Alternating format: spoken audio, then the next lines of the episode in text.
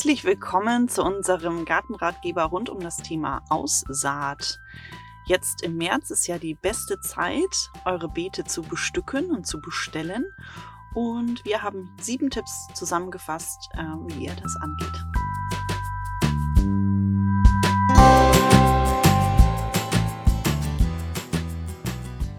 Äh, Tipp Nummer eins ist eine Frage eher. Ob ihr aussehen sollt direkt im Freiland oder lieber eure Pflanzen anzieht. Das hängt ein bisschen davon ab, wie so das Wetter bei euch ist, wie es um eure Beete bestellt ist. Stehen die sehr im Zug zum Beispiel? Ähm, oder auch, es kommt ein bisschen darauf an, was ihr da so ansäen oder pflanzen wollt. Wenn es sehr empfindliche Pflanzen sind, die eher aus südlicheren Gefilden stammen, dann würden wir euch raten, die anzuziehen vorher, damit sie schon eine gewisse Größe erreicht haben und sie dann erst später ins Beet zu setzen, so ab Mitte Mai. Dinge wie Salat oder auch Kartoffeln könnt ihr aber jetzt schon setzen und sehen. Die sind eigentlich robust und können das Wetter hier ganz gut verknusen. Bei Tipp Nummer zwei geht es um die Fruchtfolge. Bevor ihr ins Beet ausseht, solltet ihr einmal überlegen, was war da vorher eigentlich drin, ganz genau.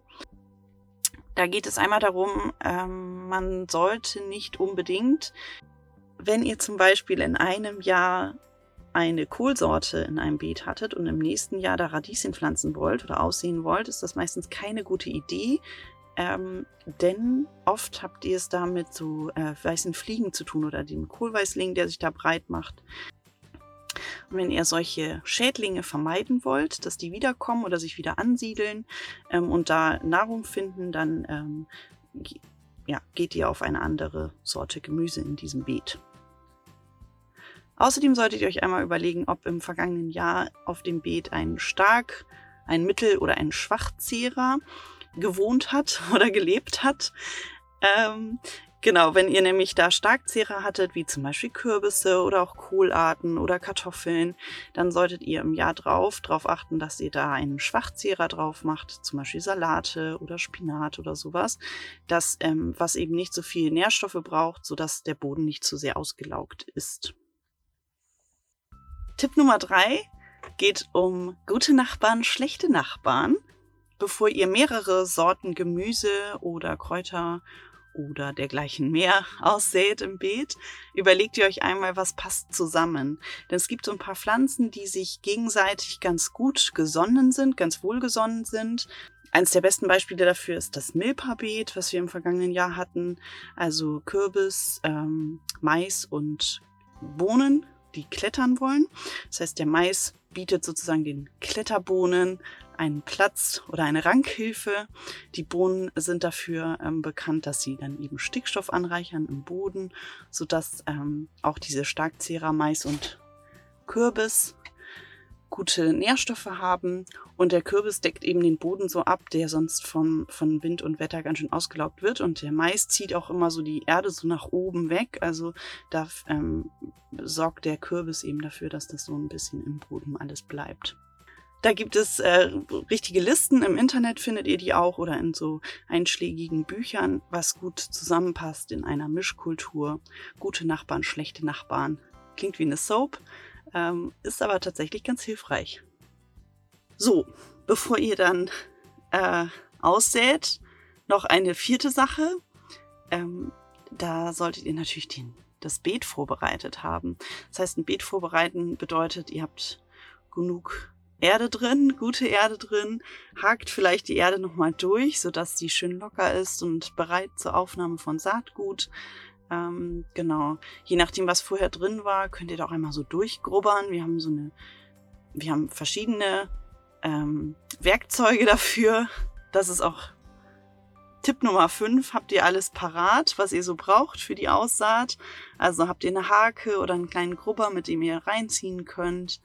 Habt ihr an ähm, Vlies gedacht? Denn es ist ganz gut, wenn man manche ähm, Sorten Gemüse abdeckt, erstmal, um sie vor Sonne und Wind und Fressfeinden wie Vögeln und dergleichen mehr zu schützen. Ähm, Ihr solltet eine Gießkanne parat haben oder einen Gartenschlauch, denn natürlich, wenn ihr einsät, müsst ihr dann auch gleich gießen.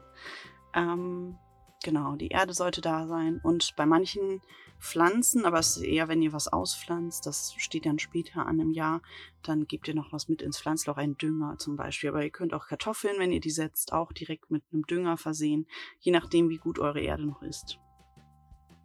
Tipp Nummer 6 ist, wie dicht sollt ihr eigentlich aussäen oder wie dicht sät ihr am besten aus?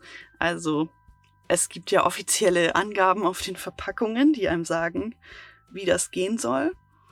Da würde ich mich auch meistens dran halten. Wir machen es, wir übertreiben es immer eigentlich und müssen dann immer so viel pikieren. Das heißt, dann quasi später, wenn die Pflänzchen draußen sind, immer welche quasi rausrupfen und ähm, ja, auf den Kompost geben oder eben umpflanzen. Ähm, das könnt ihr vermeiden, indem ihr euch wirklich an die Packung haltet an die Tipps hinten auf der Packung vom Saatgut. Ähm, ja, manchmal passiert das eben, ne? Das ist aber kein Drama. Dann könnt ihr auch so aus, weiß nicht, es gibt ja auch so ein paar Dinge, die kann man ganz toll dann als Salat benutzen. Also zum Beispiel rote Beete, wenn ihr da zu viel gesät habt, was tendenziell immer passiert, weil die, also bei uns jedenfalls, die geht immer sehr gut auf. Ähm, dann ähm, ja, könnt ihr die jungen Blättchen einfach in den Salat geben und habt dann einen schönen frischen Kick im Salat. Der allerletzte Tipp, Tipp Nummer 7, wenn ihr ausgesät habt, dann natürlich hakt ihr alles schön zu, beziehungsweise schaut einmal, sind es Lichtkeimer oder Dunkelkeimer. Dunkelkeimer hakt ihr zu, also brauchen Erde oben drüber. Lichtkeimer brauchen Licht und brauchen eben keine Erde. Darauf solltet ihr auch achten.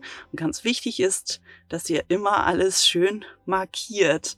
Denn äh, das ist uns auch schon ein paar Mal passiert, ähm, dass wir zwar dies Ausgesäte markiert haben, aber nicht richtig, so dass sich das schnell ausgewaschen hat auf den Pflanzschildern.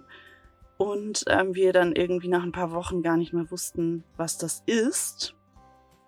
Und das kann ein bisschen von Nachteil sein. A, einmal um zu gucken, ähm, wie sehr müsst ihr eigentlich pikieren und B auch zu schauen, ähm, was ist das Unkraut im Beet, wenn ihr das entfernen wollt und was ist eigentlich das Richtige. Ähm, weil zum Beispiel bei uns ist es auch manchmal passiert, wir haben schöne Reihen gezogen und dann haben wir ausgesät, aber dann hat der Wind es so halt so verteilt und manchmal haben auch die Vögel dann noch drin geschart im Beet, sodass sich die ähm, Pflanzen dann auch so ein bisschen verteilt haben und wir immer dachten, das wäre Unkraut, aber am Ende waren es dann doch auch rote Beete zum Beispiel oder gelbe Beete, das haben wir erst gar nicht so gemerkt. Also von daher da gut markieren ähm, und zur Not auch noch einmal schauen, ähm, wenn die kleinen Pflänzchen dann kommen, dass ihr auch mal schaut in der App zum Beispiel, wie sehen die eigentlich aus oder im Internet guckt, wie sehen eigentlich kleine, äh, kleine Gemüse aus, sodass ihr das gut unterscheiden könnt.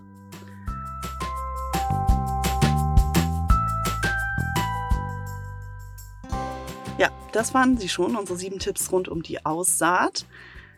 Wir wünschen euch viel Erfolg dabei und eine tolle Gartensaison 2020.